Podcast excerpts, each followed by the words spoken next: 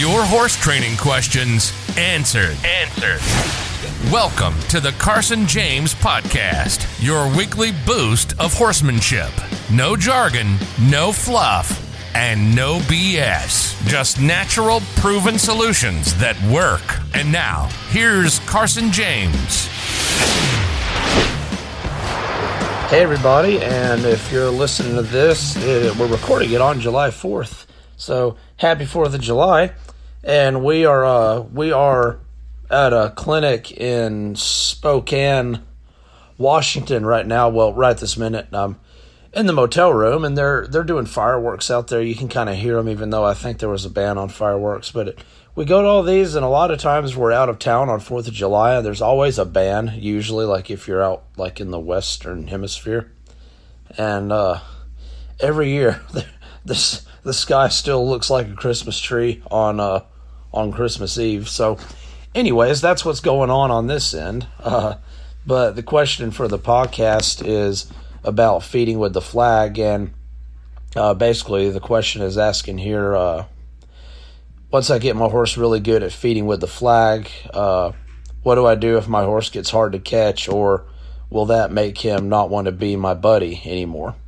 So for those of you that don't know, feeding with a flag is this exercise, and there's video of there's some videos about it on uh, buckaroocrew.com, which is our website with all of our training videos and stuff. But anyways, in this video, basically the the general concept is you take a horse that's kind of aggressive to humans or pushy on humans or even other horses at feeding time, and you just step in there as you're feeding and you have a flag with you or something, you know, and you just start to uh, you just start to push that horse that was being a bully back off away from you, away from the feed, kind of get it where it'll stay 10 feet away and wait patiently. So that's kind of what that's about.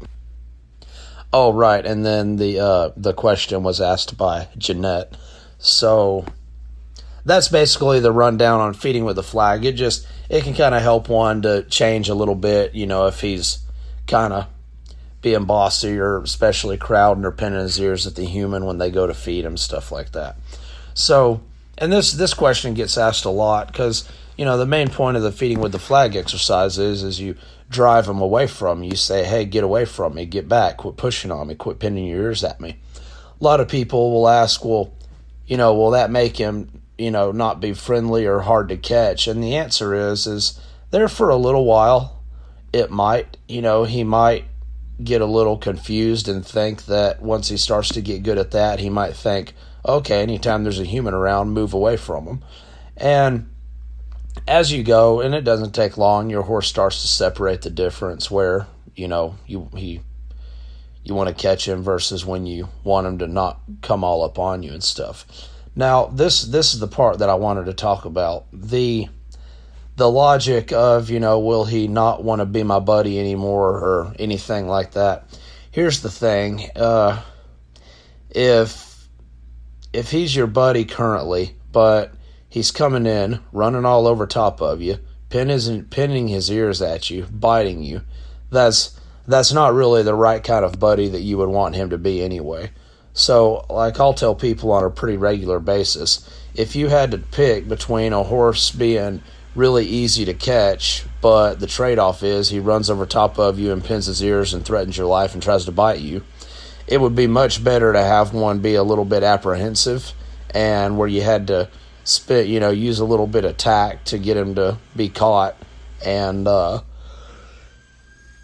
excuse me. That would be a lot better than to have one that was easy to catch, but pin his ears, ran over top of you, had no respect for you, things like that. So, good way to think about that is is if he is kind of giving the appearance of the type of horse that's being your buddy, easy to catch, friendly, coming right up to you, all that. But if he's doing it in the kind of way that's aggression and, you know, railroading over top of you, disrespecting your space, all that, he's really not being your buddy. Like you know, like you know what I mean. So you guys think about you know the lead horse in the natural herd environment, whole scenario kind of thing. That lead horse is the lead horse because it got really good at getting the other horses to yield its feet away from them.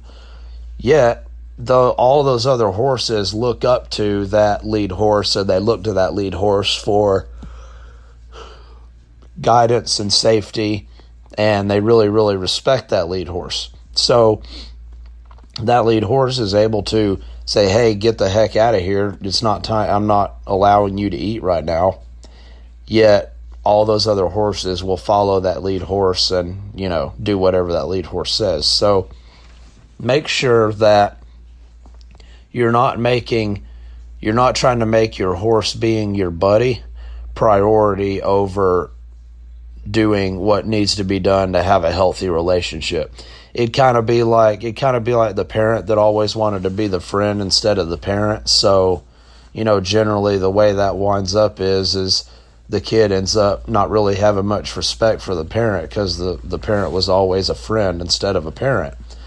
But if the if the parent was a parent, you know, right from the get go, well then that kid still likes the parent and can still be friends with the parent, but the kid has respect for the parent, you know, kind of kind of like that. So remember it's a lot better for a horse to be a little bit apprehensive and maybe a little bit hard to catch than for him to just run right up to you and you know pin his ears and crowd you and run you over and be inattentive and stuff like that. So don't let yourself fall into the trap of thinking your horse is being your buddy just because he's easy to catch. Well, that's real great, you know, that's that's good, but if the horse that you're catching is one that railroads over top of you and pins his ears and nips and bites or just, you know, any one of those things, then he's really not being your buddy if you think about it, like, you know, so just kind of think of it like that. Now, you know, yeah, when you get him kind of where he's not running you over and, you know, maybe you drive him away with the flag and kind of make him get off of you a few times, then yeah, when you when you go to catch him that next time, then he might have a little confusion, be a little apprehensive, but you'll get him caught and then he'll start to separate the difference of those two things. And that's just one more of those things where you know your horse needs to be able to make that distinguishment of when he needs to not run you over, when he needs to move away from you, and when he needs to just stand there and let you walk up to him and put a halter on him.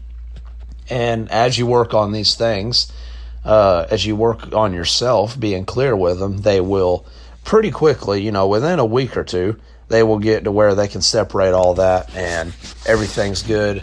He's easy to catch. Uh, you know, you can walk up to him and pet him and love on him, but at the same time, he's not going to run you over and pin his ears at you and all that kind of mess. So I hope that helps you guys out, and we will see you next time. You've been listening to the Carson James Podcast. Real, simple horsemanship. Subscribe now to get new questions answered every week.